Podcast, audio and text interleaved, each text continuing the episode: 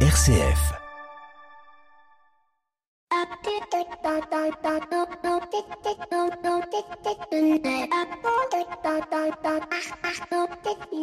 Bonjour à toutes et à tous.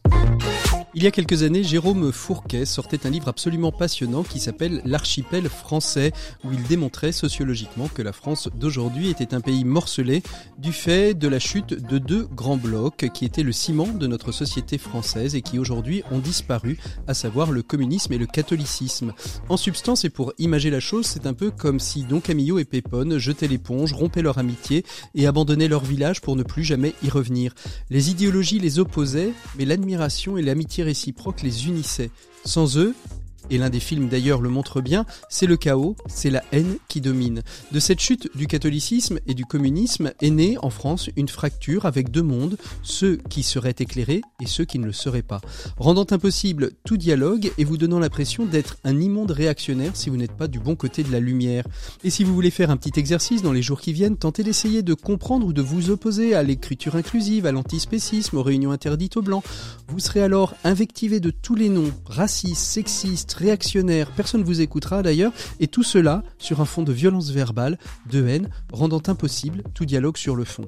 Autre exemple, il y a quelques années, nous avions invité dans une radio, au moment du mariage pour tous, la LGBT du département et un philosophe pour débattre sur la question de la parentalité.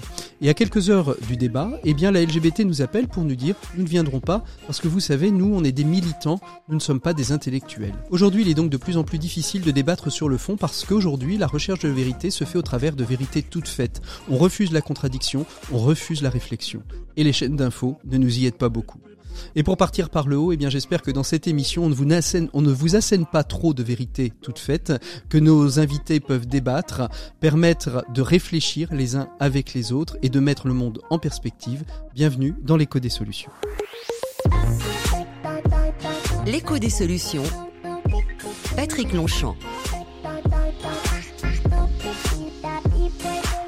Voilà, bonjour à toutes et à tous. Très très heureux de vous retrouver dans l'écho des solutions en espérant qu'on va pas vous asséner donc trop de vérité tout au long de cette émission. Aujourd'hui, notre dossier va être consacré à la mobilité puisque nous sommes dans la semaine du développement durable, qu'il y a eu quelques actualités dans le domaine des transports puisque la SNCF a perdu le marché des transports régionaux du côté de PACA.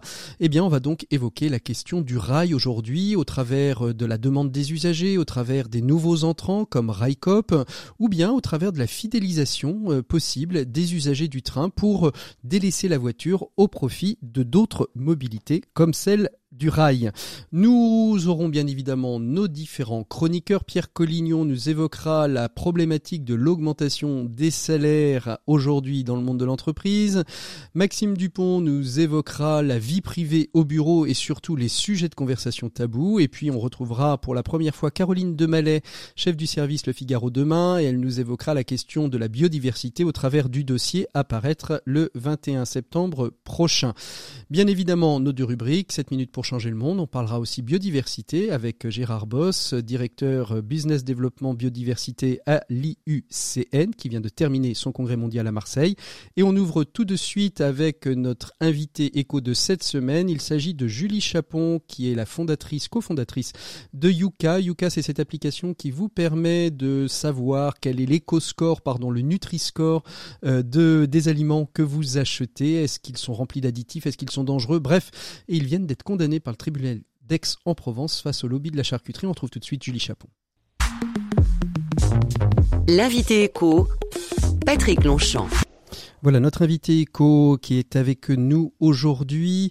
On est avec Julie, cofondatrice de Yuka. Bonjour Julie. Bonjour.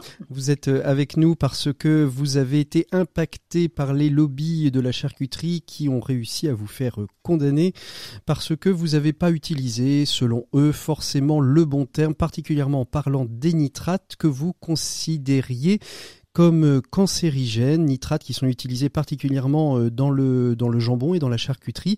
Euh, est-ce que, pour, pour en revenir d'abord rapidement sur Yuka, pour nos auditeurs, Yuka, c'est une application qui a pour but d'orienter les consommateurs pour manger plus sainement, c'est ça? Euh, tout à fait. Alors Yuka, c'est une application qui permet effectivement euh, de scanner les produits alimentaires, mais aussi euh, les produits cosmétiques pour connaître leur impact sur la santé. Et depuis peu, Yuka permet également de connaître l'impact environnemental des produits alimentaires, puisqu'on a lancé l'EcoScore qui est disponible sur l'application. Alors c'est une, une, application totalement indépendante. C'est pour ça d'ailleurs qu'elle est, elle est payante pour une, pour une grande partie. L'actualité du moment, c'est donc cette condamnation. Vous êtes surpris de, de, de cette condamnation qui, qui vous demande de retirer le fait que les nitrates peuvent être cancérigènes alors que l'OMS le dit euh, assez clairement alors oui, on est, on est effectivement euh, très très étonné. Euh, c'est d'ailleurs la raison pour laquelle euh, on fait appel de cette, de cette décision. On est étonné puisque Yuka n'invente rien, ne fait que retransmettre des avis d'instances reconnues. Comme vous le disiez, l'OMS, hein, l'Organisation mondiale de la santé, elle a classé les nitrites et les nitrates ingérés comme cancérigènes probables. Et là, on nous a demandé avec cette décision de ne plus mentionner l'avis de l'OMS sur la fiche des nitrites, ce qui pose ben, un gros problème en termes de, liberté d'expression. Et donc, on est vraiment très étonné euh, de ce type de décision. Alors, sans rentrer dans, l'aspect technique, sur quoi se base le juge exactement pour euh, vous condamner ou vous demander euh, de, ne plus utiliser ce terme-là? Euh, eh bien, le juge a considéré que la base factuelle scientifique n'était pas suffisante, euh, malgré l'avis de l'OMS, malgré le fait qu'il y a un rapport d'information parlementaire euh, qui a été publié en France en janvier qui conclut noir sur blanc que la charcuterie à base de nitrite est cancérigène. Malgré tout ça, le juge a considéré qu'il n'y avait pas suffisamment de preuves pour considérer que les nitrites pourraient être cancérigènes. Donc, on, ne peut plus même utiliser le conditionnel et dire que les nitrites pourraient être cancérigènes. et on a également été condamné à 25 000 euros de dommages et intérêts pour préjudice euh, moral et réputationnel. Donc vous faites appel de cette décision, euh, une, application euh, qui pourrait être, qui pourrait mettre à mal nombre d'industriels de l'agroalimentaire et du cosmétique. Vous n'avez des problèmes qu'avec le lobby de la charcuterie aujourd'hui? Oui, aujourd'hui, euh, c'est vrai qu'on a le lobby de la charcuterie qui nous est tombé dessus en début d'année. On, voilà, on fait face à ce qu'on appelle euh, bah, aujourd'hui un peu des procédures baillons, puisqu'on a eu mmh. euh, trois procédures coup sur coup du lobby de la charcuterie et de deux industriels qui derrière ont pris les mêmes avocats, ont fait des dossiers quasi copier-coller. Donc c'est vraiment avec ces industriels de la charcuterie, qu'on, ce lobby de la charcuterie, qu'on a des soucis. Après, je tiens à préciser que parmi les, les, charcutiers, on en a aussi beaucoup, et heureusement la majorité, qui ne sont pas du tout dans cette optique, qui au contraire cherchent à améliorer améliorer leurs produits, cherchent à supprimer les nitrites. On a de plus en plus de charcutiers qui font du, sans nitrite. Euh, donc heureusement, ils sont pas tous à mettre dans le même panier, mais voilà, il y en a certains qui font de la résistance euh, aux demandes de changement des consommateurs. D'ailleurs, dans, le lobby de la charcuterie, enfin dans, le monde de, la charcuterie, hein, on a vu euh, il, y a, trois ans environ Fleury Michon qui a claqué la porte du syndicat justement parce que ils avaient cette volonté de, de pouvoir travailler, faire monter en gamme leurs produits. Donc on les met pas tous dans le même panier. Effectivement, on les met pas tous dans le même panier. Fleury Michon, alors ils utilisent encore des nitrites, mais c'est vrai qu'ils se sont engagés sur une voie euh, de plus en plus euh, vers du sans nitrite et vers des produits plus sains, ce qui est plus sain, ce qui est vraiment euh, très positif. et voilà, et on a quelques entreprises qui voilà qui font de la résistance, qui essayent de s'opposer avec la voie par la voie judiciaire à des démarches d'information du consommateur. voilà, maintenant, eh bien, on va faire appel. on ne lâchera rien parce qu'il y a un vrai sujet sur les nitrites, qu'il y a un vrai risque inhérent au nitrite et on, ne lâchera rien, bah, faire appel et on a, on a toute confiance pour, pour gagner en appel. Alors l'éco des solutions aime aussi euh, parler des, des, choses vertueuses. Euh, les autres, euh, les autres industries de l'agroalimentaire, des cosmétiques ne sont pas forcément dans, dans cette même démarche. Aujourd'hui, est-ce qu'on peut dire que Yuka a eu un impact sur les consommateurs? Ça c'est sûr, puisqu'ils peuvent faire des choix. Est-ce que ça a aussi des impacts sur la manière pour certaines industries de l'agroalimentaire et du cosmétique de, de mieux, de monter en gamme, de faire attention? Est-ce que finalement vous avez eu un impact aussi euh, sur la production de certains de ces produits? Oui, complètement. C'est vrai qu'on l'observe au quotidien. On a publié une mesure d'impact euh, il y a deux ans euh, qui a été faite auprès des consommateurs, mais aussi des industriels, où on a de nombreux industriels, des grands industriels hein, comme, euh, comme Nestlé, comme Monoprix, qui témoignent de la façon dont Yuka les a poussés à améliorer leurs produits ou à accélérer l'amélioration de leurs produits. Et c'est vrai que tous les jours, aujourd'hui, quasiment, on échange avec des industriels qui sont en train de reformuler leurs produits et qui veulent vérifier avec nous quelle note elle, aura dans Yuka.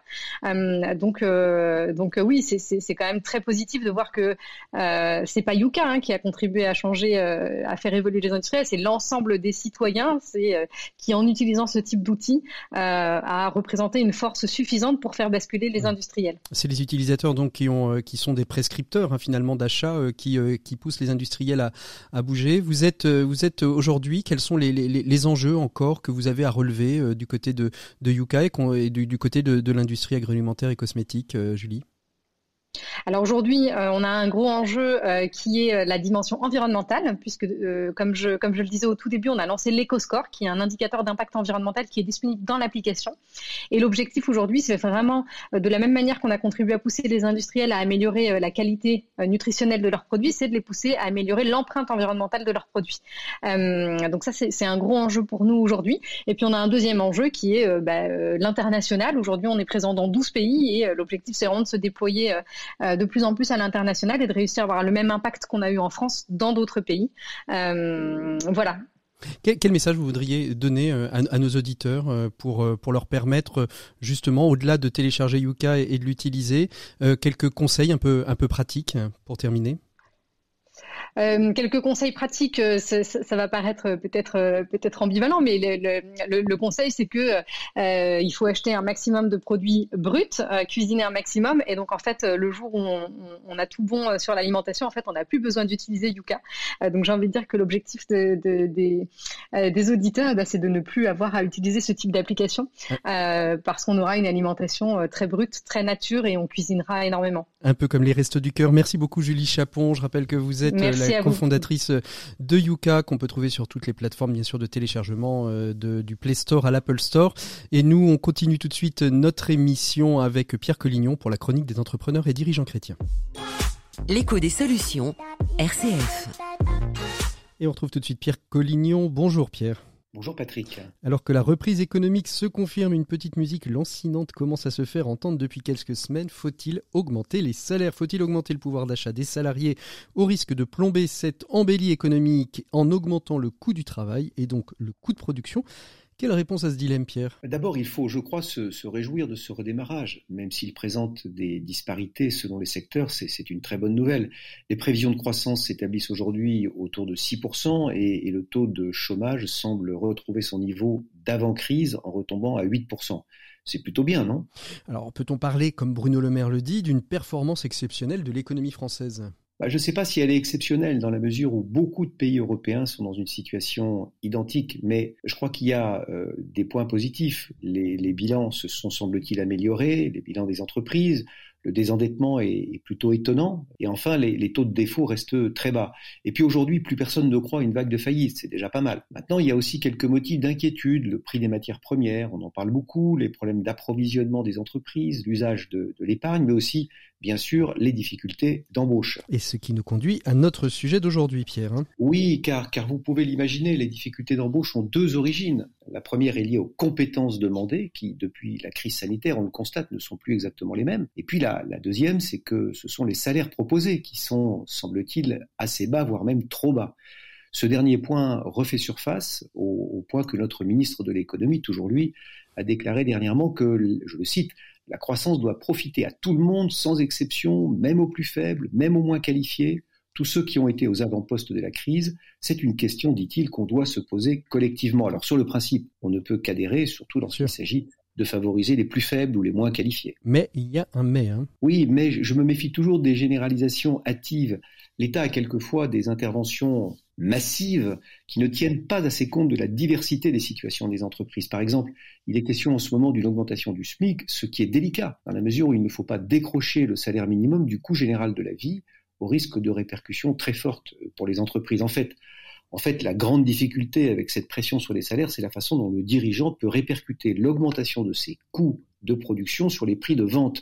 Or, nous savons tous que la concurrence est vive et que le client a toujours du mal à accepter la modification de ses tarifs à la hausse. c'est l'équation qui est délicate. Alors qu'est-ce qu'on peut faire? J'aurais pas la prétention d'avoir la, recette miracle, mais ce dont je suis sûr en tant que dirigeant, c'est qu'on ne peut pas dépenser quelque chose que l'on n'a pas. C'est donc lorsqu'on a du travail et qu'on crée de la richesse qu'on peut envisager de la dépenser. Dans cet esprit, je trouve que l'idée de réactiver la suppression des charges patronales sur les heures supplémentaires serait une bonne chose car, comme l'explique le président de la CPM, François Asselin, c'est du pouvoir d'achat donné avec de l'activité en face, c'est vertueux, dit-il, ça produit de la richesse et c'est assez simple à mettre en place. Et il a raison. Alors bien sûr, ça ne résoudrait pas tout, mais ce serait une mesure douce, progressive, qui permettrait à chaque entreprise d'aller son rythme sur le chemin de la reprise, et puis aux salariés de voir peu à peu leur salaire euh, augmenter. Le reste euh, suivra, soyez-en sûrs, car de toute façon, pour garder ou recruter des compétences, les dirigeants n'auront pas d'autre choix à un moment que d'augmenter les salaires. C'est déjà le cas, et ça continuera. Merci beaucoup Pierre Collignon pour cette petite vision d'espérance sur les salaires et cette petite leçon aussi sur les justes équilibres à avoir. On se retrouve nous la semaine prochaine. Nous on fait une pause musicale comme toutes les semaines dans l'écho des solutions et puis on se retrouve tout de suite après dans notre dossier pour parler du rail, de l'ouverture à la concurrence, des besoins des usagers. Avec cette question, est-ce que la guerre du rail aura lieu? Merci beaucoup Pierre, à très bientôt.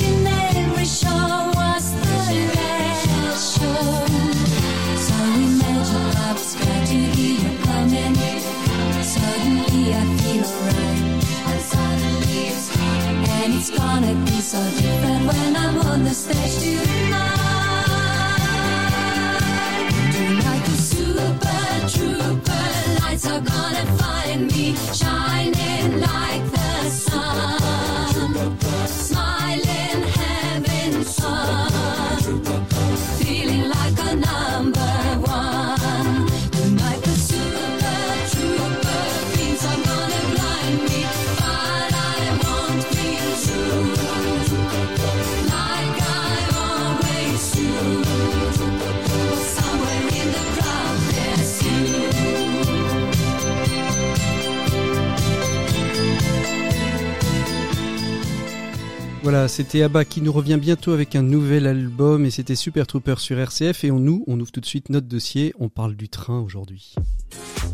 L'écho des solutions. Patrick Longchamp. Voilà, il est temps d'ouvrir le dossier de cette semaine dans l'écho des solutions, un dossier qui est pleinement dans l'actualité puisque la semaine dernière, Transdev a récupéré les transports régionaux ferroviaires pour la région PACA. La SNCF fête ce week-end les 40 ans du TGV et nous sommes en plein cœur de la semaine dédiée à, la semaine européenne dédiée à la mobilité. Il était donc tout à fait naturel que cette semaine on consacre notre dossier de l'écho des solutions autour de la question du ferroviaire en France. Le ferroviaire qui depuis l'avènement de l'électrification des lignes est le moyen de transport peut-être le moins carboné, ce qui ne signifie pas qu'il est le moins énergivore.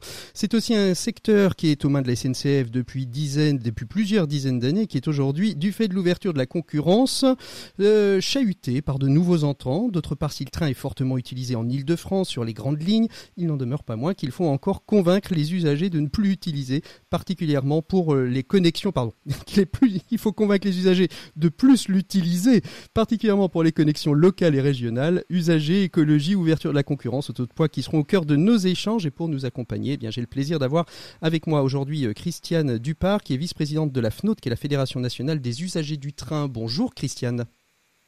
Bonjour. Merci, euh, merci beaucoup euh, d'être avec nous aujourd'hui dans l'écho des, des, solutions. Alors avec vous, on va on va voir un quels sont aujourd'hui les besoins, quels sont les enjeux, quels sont les risques euh, pour euh, les usagers du train. Vous représentez plus de 140 associations, je crois, euh, qui sont fédérées autour de, la FNOT. On verra avec vous donc tout ce qui se tout ce qui se rapporte aux usagers et aux usages. Et puis avec moi, j'ai aussi Alain Thor, qui est membre du conseil d'administration de RAICOP, cette société coopérative qui veut venir un petit peu concurrencer la SNCF ou complémenter. Je ne sais pas. Bonjour Alain. Bonjour. Merci, euh, merci beaucoup euh, d'être euh, d'être avec nous aujourd'hui. Et puis à mes côtés en studio, Nicolas Trochon, qui est directeur d'une société qui s'appelle Transway, qui est basée à Nantes. Et cette société, eh bien, elle intervient auprès des grands décideurs des mobilités et du ferroviaire en particulier, pour aider justement à fidéliser les voyageurs à utiliser des moyens plus durables, plus écologiques pour gérer la question de leur transport. Bonjour Nicolas. Bonjour, merci de l'invitation. J'espère que je vous ai bien tous et toutes présentés. Je vais peut-être commencer avec vous, euh, mhm. Christiane, euh, si, euh, si vous voulez bien. Vous êtes donc vice-président de l'AFNOT, c'est comme je le disais une association de consommateurs agréée par les pouvoirs publics pour la défense et la représentation en justice des intérêts des consommateurs, avec en plus de défendre les consommateurs, un petit focus bien, bien important qui est lié au déploiement du ferroviaire et surtout à la qualité environnementale. en quelques mots, Christiane, du point de vue des usagers, aujourd'hui, aujourd'hui, comment le train est-il perçu Bien, mauvais, euh, euh, agréable, désagréable Les usagers aiment bien le train, mais c'est que le train ne les aime pas suffisamment. Hmm. et que euh, les usagers aimeraient bien que l'amour se manifeste de façon plus claire. Et en particulier qu'il y ait moins de suppression de trains, que le train, les trains soient à l'heure, hmm. que le confort soit au rendez-vous et que l'information soit aussi clair, Alors, est-ce que c'est souvent le cas. Est-ce que c'est lié euh, peut-être euh, peut-être que c'est une, une, des raisons aussi pour laquelle euh, Railcop s'est créé, mais est-ce que c'est lié au fait qu'il y a une sorte de monopole de la SNCF depuis des années, que ce soit un énorme mastodonte et que toutes ces questions dont, dont vous parlez, elles finalement il y a une forme de qu'on puisse avoir un, un, réseau ferroviaire comme SNCF qui qui ait conscience de ces problématiques, mais qui mais il y a une forme de déperdition du fait de l'immense technostructure qu'elle est. Oh, oh, c'est le cas, d'où le fait que euh, la FNOT, euh, nous sommes, nous nous sommes prononcés pour euh, l'ouverture à la concurrence, mmh. à condition bien sûr que ce soit une concurrence régulée, c'est-à-dire que il y ait un contrat très clair sur les besoins pour que les besoins des usagers soient vraiment pris en compte. Mmh. bien sûr que le fait de, du monopole de la SNCF fait sans doute qu'il y a des progrès qui pourraient être faits aussi bien pour l'information ou pour l'organisation euh, qui, ne, sont pas faits. Par contre, il reste, un problème qui est que euh, l'infrastructure euh, n'est pas en bon état et que l'ouverture à la concurrence ne euh, fera pas euh, fait immédiatement des progrès mmh. au niveau de l'infrastructure et mmh. que l'investissement doit doit être fait pour que l'ouverture à la concurrence et l'offre de transport et l'amélioration du, du, des transports par le, par le train soient au rendez-vous. Mmh. Alain, comment vous réagissez à ce qu'a dit à l'instant Christiane? Vous êtes vous êtes d'accord vous avec ce, ce phénomène qu'il y a une sorte de désamour entre l'usager et, le train euh, des amours, euh, pas. En fait, ça dépend parce que le, train c'est aussi euh, un imaginaire très très puissant et je pense qu'il y a quand même en, fin de compte un certain amour ou un certain univers ferroviaire qui fait rêver du monde.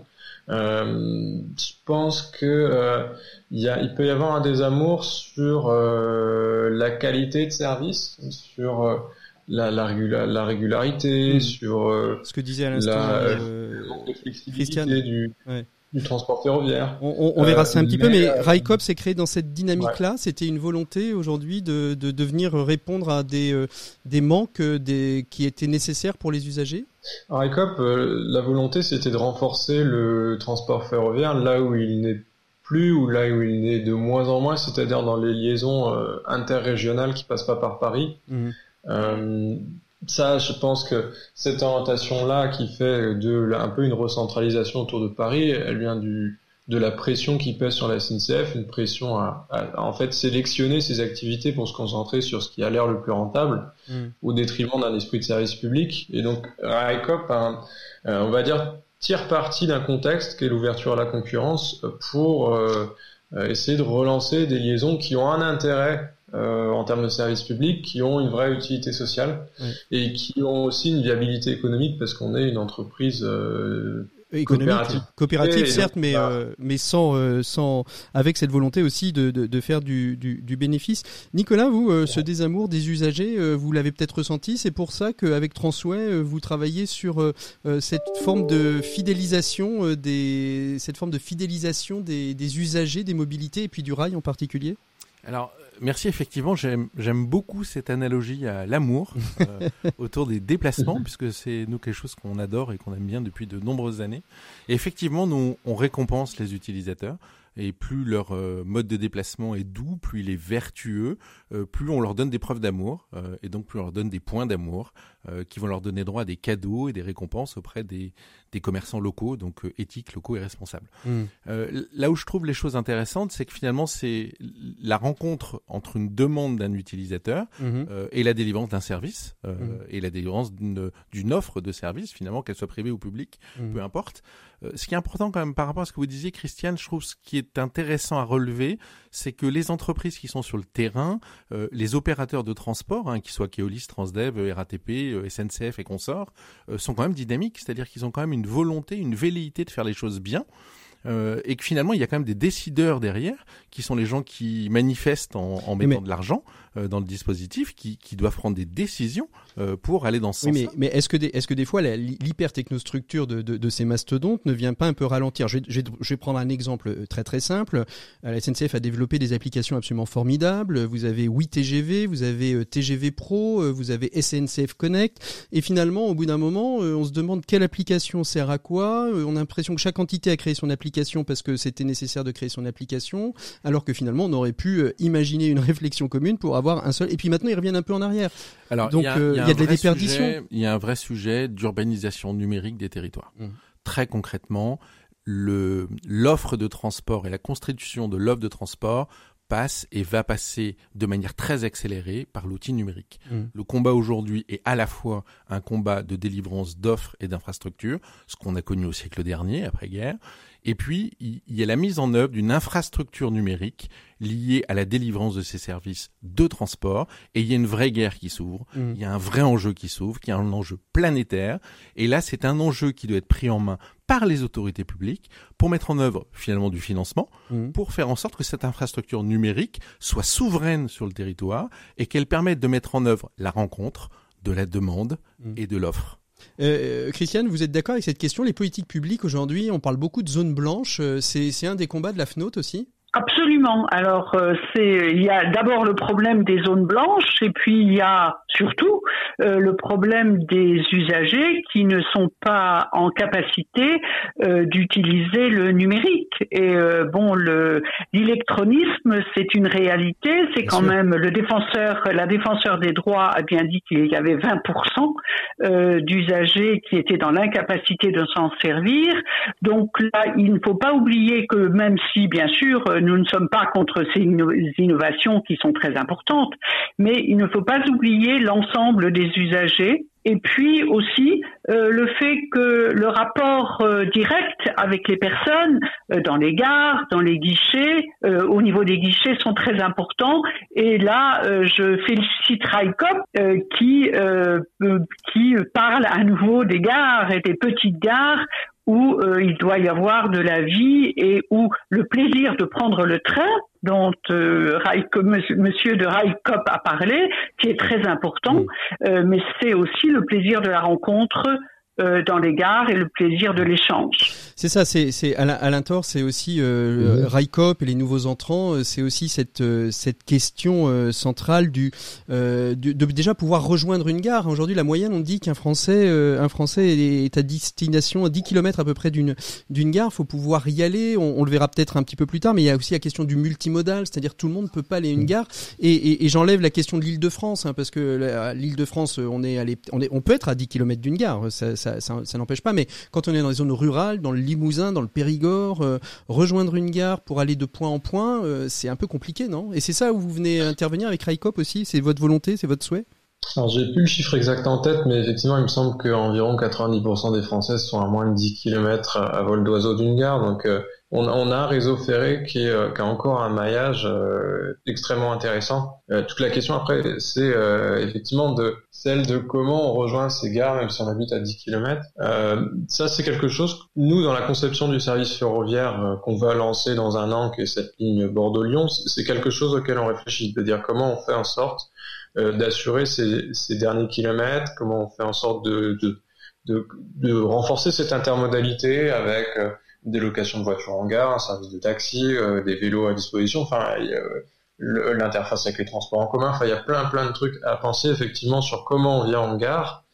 Et euh, je, je, rejoins ce que, ce que vient de dire la FNOT. Nous, euh, du côté de Raikop, il y a vraiment une idée de remettre la gare au centre ou de refaire de la gare un lieu d'échange, un lieu de passage, un lieu vivant, alors que qui peut être aussi un, lieu de, de, de, coworking. On, on, voit aussi pas mal de gares aujourd'hui, d'anciennes gares se, se transformer en se disant, ben finalement on fait un point un point de gare à gare, euh, ou même mhm. on va travailler dans, dans, dans une gare. C'est une c'est une des possibilités, c'est un des axes aujourd'hui qui est pris? Euh, Peut-être pas par pas directement hein. par mais en tout cas, euh, ça fait partie des, des envies, on dirait, ou en tout cas de notre philosophie euh, dans la manière d'exploiter nos services ferroviaires. Pour nous, la gare, c'est c'est un, un, nœud central, quoi. C'est pas juste un, un, point de passage, euh, un truc encombrant. C'est au contraire quelque chose qui, en matière d'urbanisme, a toute sa place et tout son intérêt. Mmh. Et l'idée est de comment on peut euh, recentrer les villages, les villes autour de leur gare. Ça, ça nous parle beaucoup, oui. Nicolas, c'est là où vous intervenez. Comment ça fonctionne un petit peu votre système applicatif? Vous nous parliez beaucoup du, du, du numérique euh, à l'instant, euh, mais on, on l'entend avec ce que vient de dire euh, Alain. Le, le multimodal, on n'en a pas encore parlé, mais c'est un petit peu la clé du succès. Si on veut que les gens utilisent le train, il faut qu'ils puissent aller de leur domicile à la gare. Le système applicatif que vous développez, comment est-ce qu'il fidélise Comment est-ce qu'il sensibilise les, les acteurs aujourd'hui, les acteurs, les, les usagers, à mieux utiliser, à plus utiliser le train alors c'est assez simple en fait, euh, on distribue des points euh, qui sont fonction de la qualité du déplacement euh, sur le plan vertueux bien évidemment. Donc si vous venez en covoiturage jusqu'à euh, un Pang, donc une petite gare SNCF. Un Pang, c'est quoi un Pang Petite, gare, SNCF. euh, et que euh, vous prenez le train euh, après, par exemple en TER, avec un collègue, et ben vous êtes plus vertueux que si vous venez tout seul dans votre voiture et que vous prenez cette même offre de transport. Donc nous, on va valoriser cette action par des points. Donc vous gagnez 10 points chaque trajet, hein, grosso modo. et si vous venez en covoiturage, ben vous gagnez 20. Là où il y a un gros avantage, c'est qu'en concertation avec les acteurs qui produisent ces offres, on est capable de coordonner des offreurs, donc des gens qui vont par exemple offrir des salades, euh, qui vont offrir des tomates, euh, et qui vont permettre finalement à ces utilisateurs de gagner ces offres, par exemple distribuées sur ce point de centralité qui est la gare, qu'elle soit petite ou grande. Euh, et ça c'est très important parce qu'on vient conforter l'information numérique à l'échelle de ces offreurs de services qui sont par exemple des maraîchers, euh, euh, des magasins, euh, des grands offreurs de solutions, et puis l'utilisateur de ce mode de transport qui va trouver un avantage à ce dispositif. je regardais un petit peu, vous avez sorti une application hein, qui s'appelle WeFlow, il y a pas mal de d'objets de, à, à, gagner avec ces points, mais vous, vous faites un focus, alors pas, pas, pas partout, mais faites un focus quand même aussi sur des marques éco-responsables. J'ai vu que vous aviez l'Amazonia, vous aviez c'est l'Amazonia, oui c'est ça, qu'on a reçu dans l'éco des solutions cet été. Enfin, euh, voilà, il y a aussi cette volonté peut-être d'être en contact aussi avec les producteurs locaux, avec euh, avec les, les, les, ceux qui font du bien finalement, ces entreprises qui font du bien à notre planète. C'est ça en fait qui délivre de l'amour tout simplement. Mhm. Euh, c'est c'est c'est le, le, la love numérique euh, de la consommation. notre baseline ou en tout cas le, le point d'accroche est assez simple, c'est local, éthique mhm. responsable. Alors on va passer à la question un petit peu plus environnementale. Prendre le train aujourd'hui, euh, c'est propre. Hein. On a vu que euh, finalement il y avait assez peu de dégagement de CO2. Ça ne veut pas dire que ce soit totalement vert puisqu'il y a quand même une forte utilisation encore aujourd'hui de l'électricité. Il y a aujourd'hui euh, euh des, des, technologies qui se développent. à la FNOT, qu'est-ce que qu'est-ce que vous développez aujourd'hui comme action pour justement forcer ou du moins sensibiliser à la question environnementale? Euh, Christiane alors pour nous, le, grand mot, c'est report modal, bien sûr. On en parlait tout à l'heure. Hein. Le, principe, ben oui, mais c'est quand même ce qui est fondamental parce que au niveau environnemental, euh, le gros problème, c'est la voiture euh, en, en, en autosoliste, si, si vous voulez. Bon, la voiture euh, on n'est pas forcément contre la voiture, mais euh, dans ce cas-là, il faut que ce soit covoiturage, autopartage, euh, voiture ou bien bus ou car, mais le principe, c'est d'éviter absolument la voiture utilisée seul et qui en fait fonctionne une heure par jour et puis c'est tout. Et euh, donc pour nous, l'essentiel c'est le report modal et tout ce qui vient d'être dit, à savoir la, la multimodalité, c'est évidemment l'essentiel. C'est-à-dire que la voiture, on en aura toujours besoin, mais ce qu'il faut, c'est éviter de l'utiliser, euh, le, éviter au maximum de l'utiliser. Et euh, donc là, c'est ça notre credo. Et pour euh, y arriver, euh, il faut que euh, le, les investissements qui sont quand même actuellement encore très importants pour la voiture, et le rapport de Bercy là qui vient d'être sorti euh, montre bien que la voiture est encore très privilégiée. Et donc, ce qu'il faudrait, ce serait que les investissements aillent vers les transports collectifs. Et là, euh, ça n'est pas au rendez-vous. Et le plan de relance euh, montre que certes, euh, il y a un peu d'investissement, mais ce n'est pas suffisant euh, pour les transports collectifs. Alors, transport collectif, on le voit bien, mais il y a, il y a toujours la, la, la, question du, la question du rural quand même, parce qu'on on parle d'urbanité et puis euh, on parle aussi beaucoup de, de, de parking relais, etc., qui sont dans les premiers temps gratuits, puis qui deviennent payants et puis qui ne sont pas surveillés et qui aussi créent du désamour. On parlait beaucoup d'amour au début de cette émission, mais qui créent du désamour avec ces parkings relais et on se dit, bah finalement, je vais prendre ma voiture parce que je suis pas certain de retrouver ma voiture en bonne et puis euh, je vais pas rajouter 8 euh, ou 10 euros euh, en plus de, parking. Donc il y a au-delà de ça, il y a, aussi des, réflexions de politique publique qui, sont à voir. Alain Thor, vous sur cette question environnementale, Raikop, au-delà du fait de réouvrir des petites lignes et de gagner finalement sur des temps de trajet qui auraient pu être des temps de voiture, il y a aussi une réflexion sur les machines que vous allez utiliser ou pas? Il y a une réflexion euh, qui est pas évidente parce qu'en fait, les portions du réseau ferroviaire qui nous intéressent, c'est des portions qui souvent ne sont pas électrifiées. Donc en fait, euh, par exemple, sur l'itinéraire Bordeaux-Lyon, vous avez 90% d'itinéraire qui n'est pas électrifié. Donc notre train, il sera forcément un, train thermique pour pouvoir rouler sur ces portions-là où on n'a pas de caténaire. Euh, mais c'est un, en fait, le sujet environnemental, euh, je rejoins pas mal la FNOT, c'est-à-dire que L'enjeu, c'est de faire en sorte que ce train diesel qui va rouler, il soit rempli de gens qui auraient pris leur voiture. Et hmm. si euh, on réussit à faire en sorte qu'un maximum de gens ne prennent pas sa voiture mais prennent ce train, euh, là on a relativement gagné, on a beaucoup gagné parce qu'en fait, euh, si on transporte, je sais pas, admettons 200 personnes dans ce train, au lieu qu'il y ait 200 voitures qui roulent, en fait, les émissions de ce train sont bien inférieures aux 200 voitures qui auraient roulé. Quoi. Hmm. Donc l'intérêt il est là. Après, ça n'empêche pas qu'il y a une envie et des réflexions sur comment faire en sorte de d'avoir un train qui euh, soit lui-même moins consommateur, voire qui roule avec autre chose que du diesel. On, on avait réfléchi à parce qu'aujourd'hui vous avez de la batterie, sur, du, biogaz ou sur ce genre de choses. Hmm. Pour l'instant, c'est à l'état de la réflexion, mais euh, mais ça fait partie. Euh, ouais, ouais, c'est à l'état de la réflexion euh, financière ou c'est ou, ou, aujourd'hui la, la, technologie existe déjà. On sait que certaines euh, certaines portions, particulièrement en Aquitaine, euh, c'est pas mal doté déjà d'une filière. Commence à se doter d'une filière hydrogène. Donc l'hydrogène, on sait qu'il y a des machines qui fonctionnent en Allemagne, qu'il y a certains trains locomotives et motrices qui, qui arrivent. Ça peut être aussi un, un axe un axe pour vous? Ouais, l'hydrogène, euh, RICAP n'a pas de position euh, arrêtée sur l'hydrogène, mais ce qu'on voit à l'heure actuelle, c'est quand même que l'hydrogène n'est pas une solution environnementale intéressante, mhm. euh, dans le sens où l'hydrogène à l'heure actuelle est fabriqué à partir de, de méthane, et que mhm. le processus qui crée de l'hydrogène, en fait, quand on regarde un peu de manière globale, finalement, faire tourner un train à l'hydrogène, c'est plus, euh, c'est plus émissif, en termes d'émissions de gaz à effet de serre que de faire tourner un train diesel. C'est un peu contre-intuitif, mais en fait. Ah non, mais c'est un peu tous les paradoxes de, l'écologie aujourd'hui. Hein.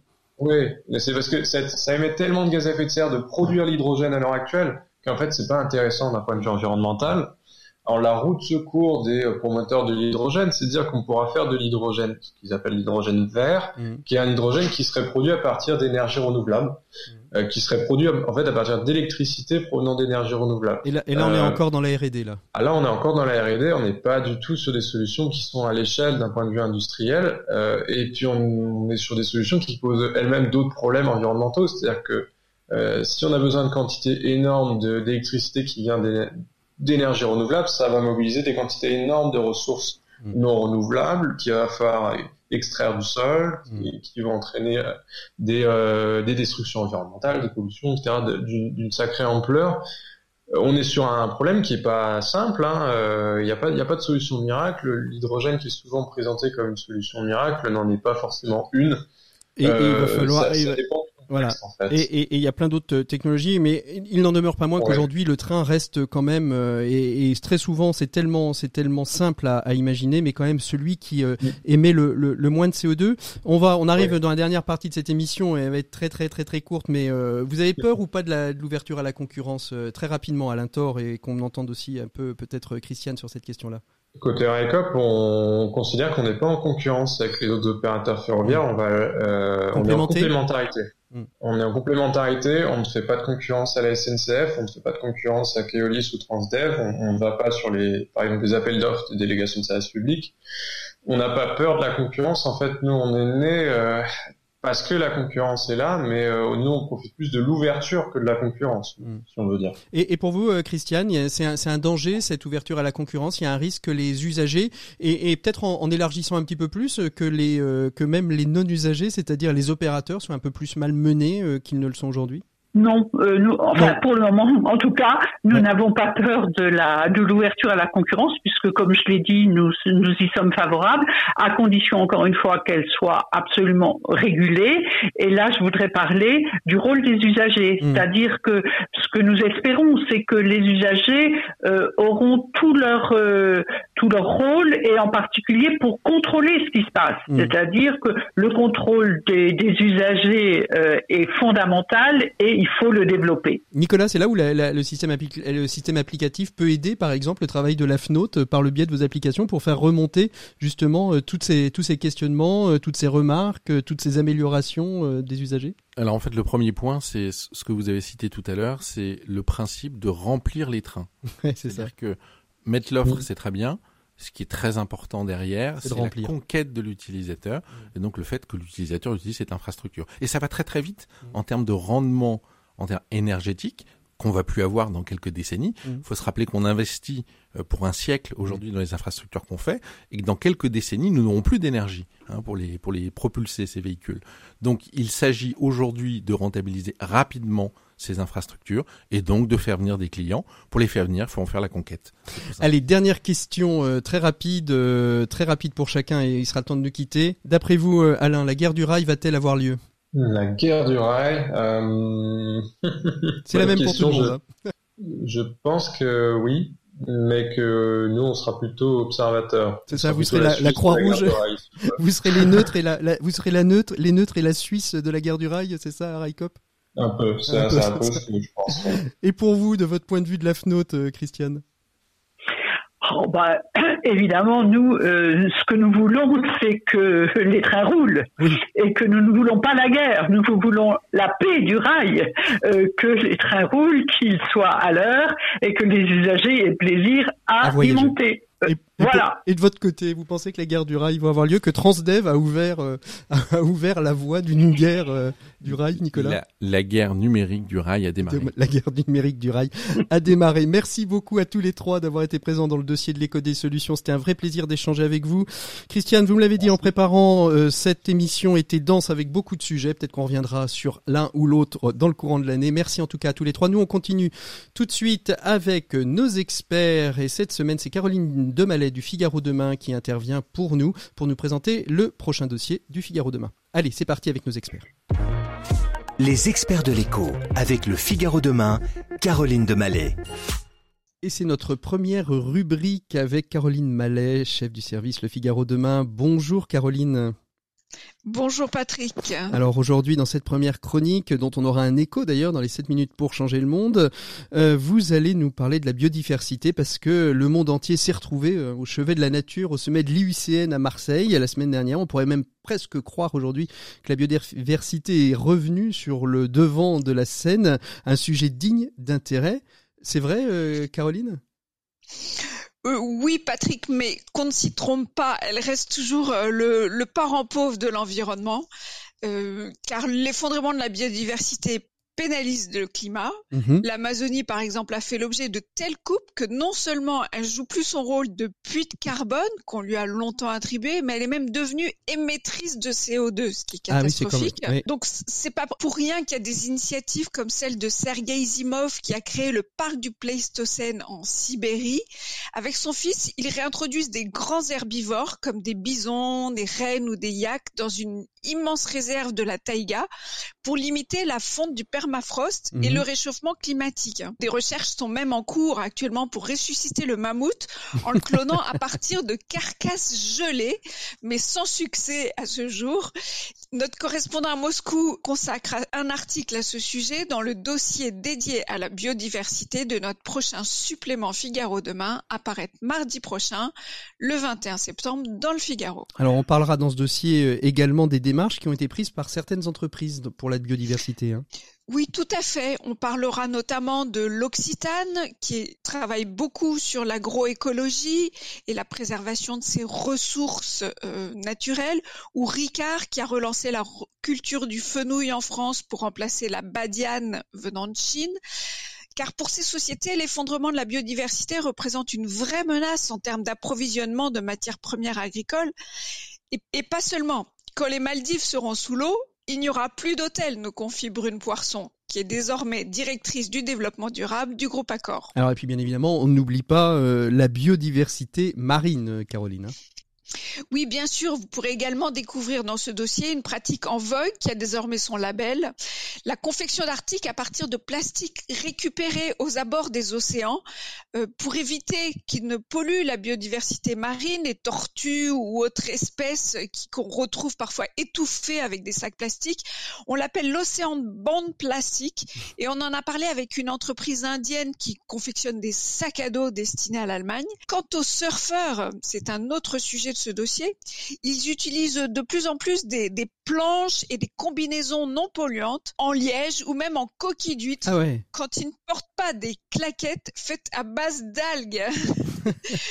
N'oubliez pas, à mardi dans Figaro demain. On se donne rendez-vous mardi dans le Figaro demain, euh, une sortie papier, et puis on le retrouve tous les tous les jours, euh, tous les jours de la semaine, bien évidemment, euh, sur lefigaro.fr dans la rubrique Figaro demain où on retrouve tous ces articles porteurs de solutions. Nous, on continuera dans nos 7 minutes pour changer le monde sur la biodiversité avec Gérard Boss, hein, qui est directeur business et développement biodiversité à l'IUCN, et on parlera de la régénération des sols, un sujet qu'on aborde finalement assez peu. Merci beaucoup, Caroline. On se retrouve dans un mois avec un prochain sujet du Figaro demain. Merci et nous on continue tout de suite avec Open Space et Maxime Dupont.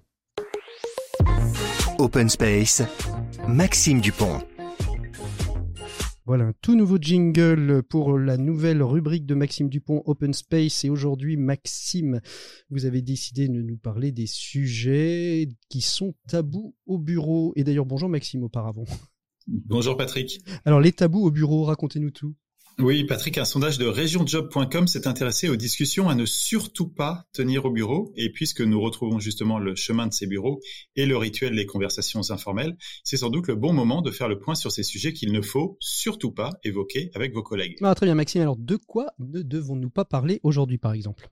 Eh bien, alors on commence avec la vie privée et c'est le seul résultat de cette étude qui soit un peu inattendu euh, compte tenu du nombre de conversations qu'on entend au bureau. En fait, presque un Français sur deux ne souhaite pas parler de sa vie privée.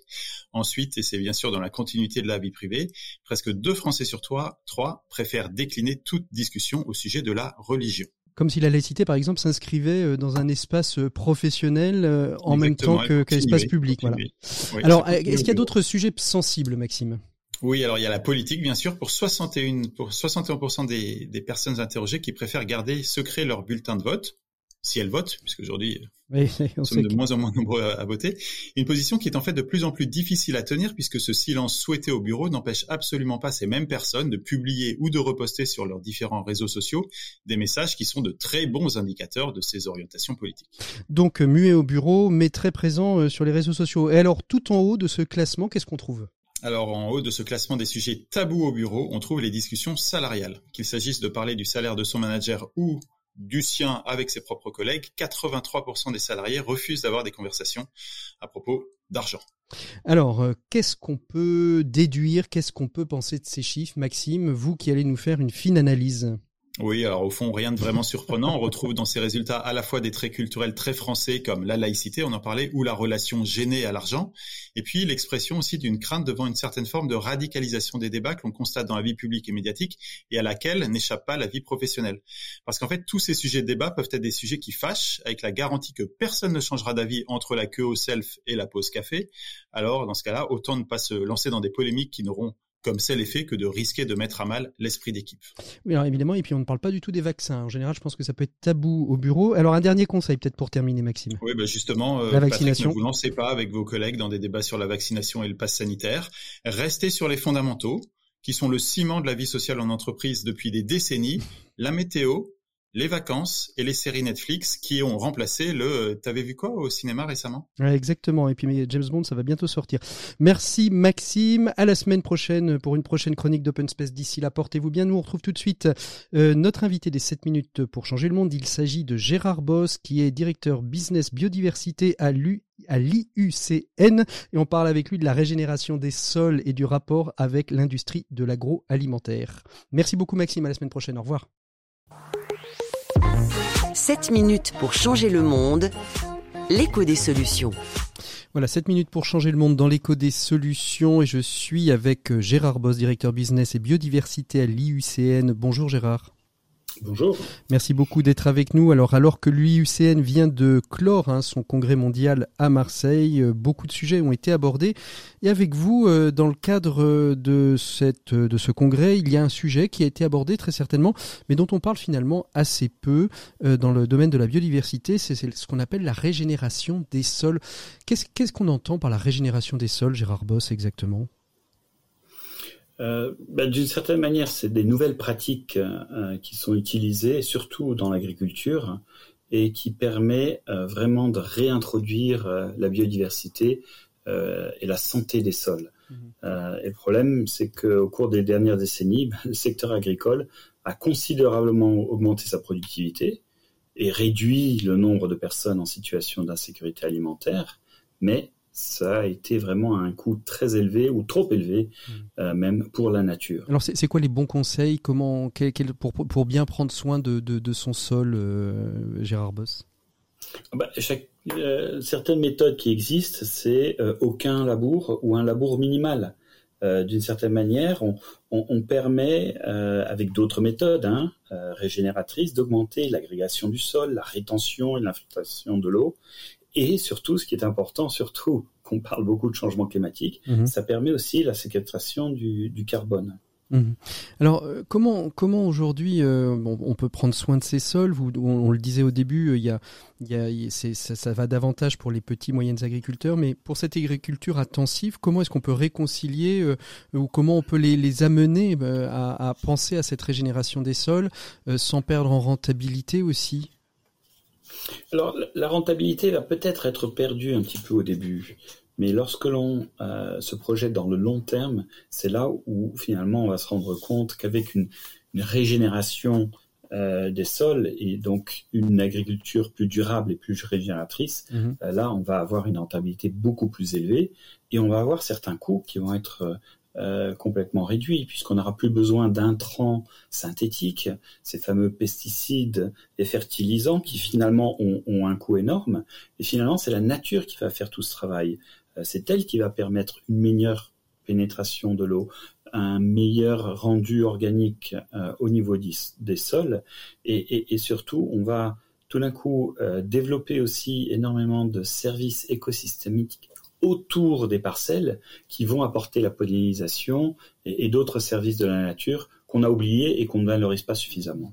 Alors justement, euh, cette, euh, cette question, c'est comment on arrive à, convaincre ces, je veux dire, ces géants de l'agriculture, ceux qui font de l'agriculture intensive, de passer à ça, même si euh, vous leur montrez, et, Dieu sait si aujourd'hui on montre que par exemple la RSE ou les objectifs du développement durable ont un impact positif sur les entreprises et sur leur rentabilité, comment justement on arrive à, convaincre ces, ces, géants de, de l'industrie agricole ou de l'agroalimentaire de, de mettre en place des des, principes de régénération des sols, de faire attention justement aux sols qu'ils cultivent eh ben, L'avantage, c'est qu'aujourd'hui, on a déjà des très très grands euh, acteurs. sociétés et acteurs dans ce domaine qui ont fait le pas, qui se sont mis ensemble, qui ont créé des coalitions. Il y en a une en particulier OP2B, le One Planet Business and Biodiversity, mm-hmm. où ces personnes-là, et, le leader a été vraiment Danone, mais a très vite été suivi par, par un grand nombre d'autres sociétés et des grands noms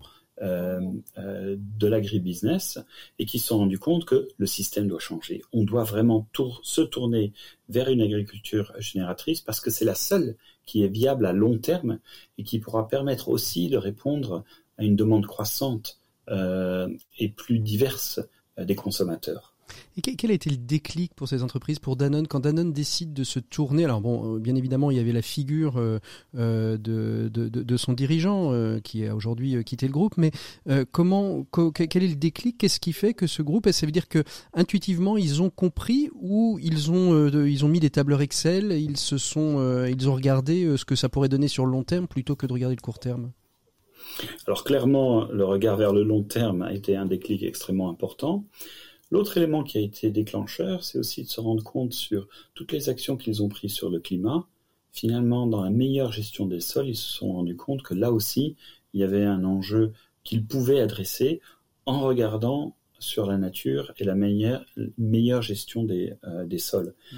Et d'un autre côté, c'est aussi euh, ce qu'apporte le climat, c'est cette incertitude sur l'approvisionnement en eau, et finalement, un sol sain, un, sol régénéré sera mieux gérer euh, cette eau qui est plus moins disponible ou qui arrive en, en trop grande quantité, mmh. comme on peut voir euh, mmh. ces derniers jours. Mmh. Est-ce que ça veut dire aussi, donc là vous, on parlait des, entreprises, on parle, est-ce que ça veut dire aussi que dans les politiques économiques des pays, par exemple de, de, la PAC, des choses comme ça, il peut y avoir aussi des aides, des aides, des accompagnements pour ces politiques de régénération des sols qui sont prises en compte? Alors c'est justement maintenant le second pas euh, dont on a besoin, c'est de s'assurer que les politiques suivent aussi euh, cette, même dimension et que euh, le système des subventions vienne récompenser ceux qui cherchent vraiment à favoriser les services écosystémiques fournis par l'agriculture durable et promouvoir ce changement dans l'ensemble du système alimentaire mondial. Mmh.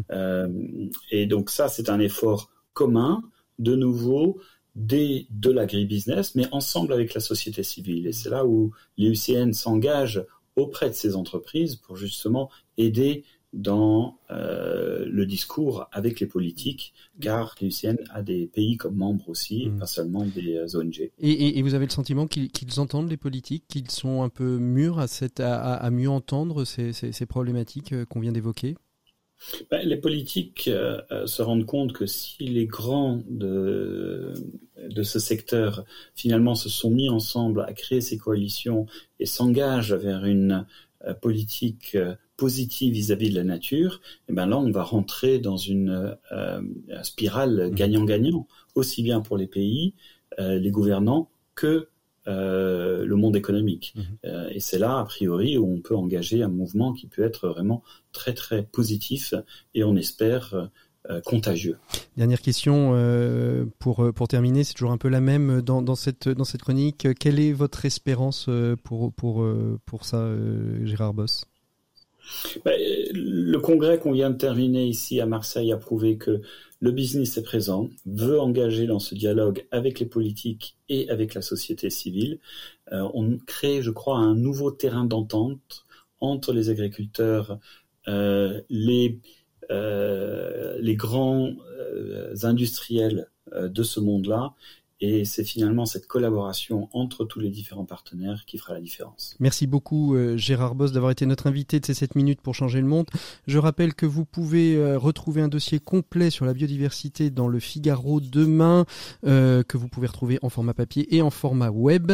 Voilà, c'est la fin de l'écho des solutions. On se retrouve nous la semaine prochaine. D'ici là, portez-vous toutes et tous très très bien. Vous pouvez nous retrouver sur les plateformes de podcast dédiées et puis bien évidemment sur RCA vous aimez cette émission, vous avez envie de la partager à vos proches, n'hésitez pas. Plus on est de fous, plus on rit.